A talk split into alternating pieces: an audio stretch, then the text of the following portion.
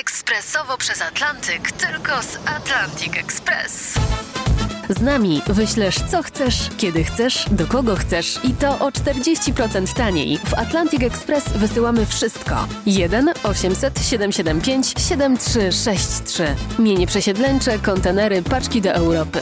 Atlantic Express o 40% niższe ceny na wysyłki kontenerów, samochodów i paczek. Ekspresowo przez Atlantyk, tylko z Atlantic Express. Dziś o 15-leciu Polski w Unii Europejskiej. W tym czasie w ramach europejskich funduszy przeznaczono dla Polski prawie 165 miliardów euro. W tym samym czasie w postaci składek wpłaciliśmy do wspólnej kasy niemal 55 miliardów. Na plus wychodzi więc 110 miliardów euro. W zaokrągleniu ponad 3 tysiące euro, czyli 13 tysięcy złotych na każdego mieszkańca Polski.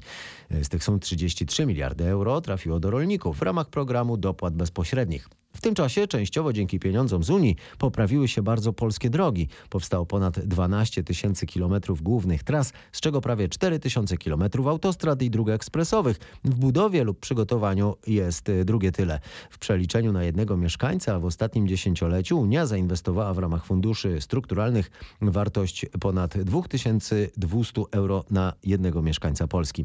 W naszym kraju przez te 15 lat podwoił się dochód na głowę mieszkańca.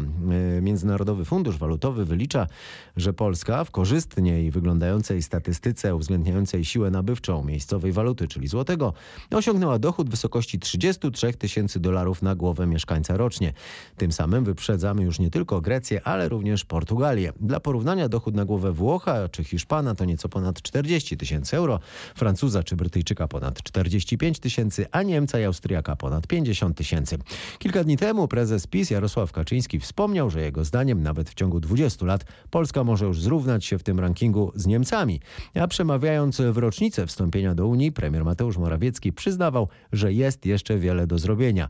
A mówił m.in. o tym, że będzie zabiegał, by Bruksela, jak to ujął, wyprowadziła słonia z pokoju. Słonia, którego, jak stwierdził, nikt nie chciał do niedawna zauważyć. Tym słoniem jest luka podatkowa, przez którą uciekają państwom unijnym pieniądze. Premier przytoczył dane, według których co roku kraje Unii tracą 150 miliardów euro przez to, że międzynarodowe firmy unikają płacenia podatków, rejestrując działalność w tolerowanych przez Unię rajach podatkowych. Raje podatkowe, które pozbawiają co najmniej 150 miliardów euro te większość krajów członkowskich Unii Europejskiej. Podkreślam większość, bo niestety również zdaniem Komisji Europejskiej niektóre państwa członkowskie no właśnie mają taki status mm, e, rajów podatkowych.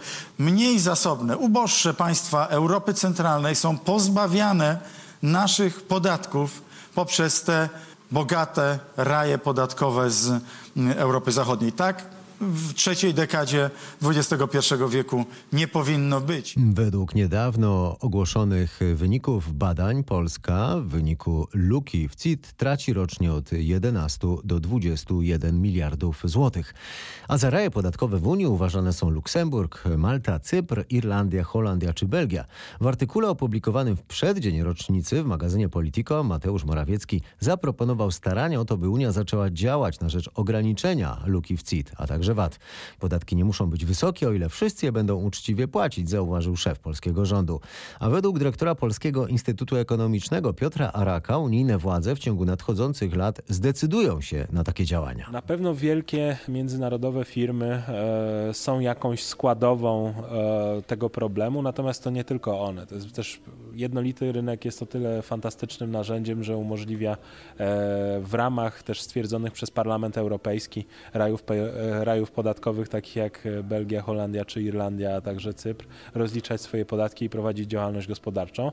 W związku z tym jest tak, że nawet polskie przedsiębiorstwa, czy już quasi polskie, no bo mające spółki i holdingi rejestrowane w innych, w innych krajach, no także obniżają i optymalizują często w sposób e, zbyt znaczący swoje przychody e, na terenie Polski. No jest to zjawisko negatywne po stronie każdego ministra finansów w każdym z krajów członkowskich, więc najpewniej będą oni w kolejnych latach i też pewnie można się spodziewać, że Komisja Europejska będzie działała na rzecz redukcji ogółem wszelkich luki tych różnych źródeł wychodzenia pieniędzy z systemu podatkowego. Mówił szef Polskiego Instytutu Ekonomicznego Piotr Arak. To wszystko w dzisiejszym magazynie ekonomicznym RMFFM. Dziękuję za uwagę, pozdrawiam i przy okazji polecam fakty ekonomiczne RMFFM od poniedziałku do piątku o 7.30 i 17.30.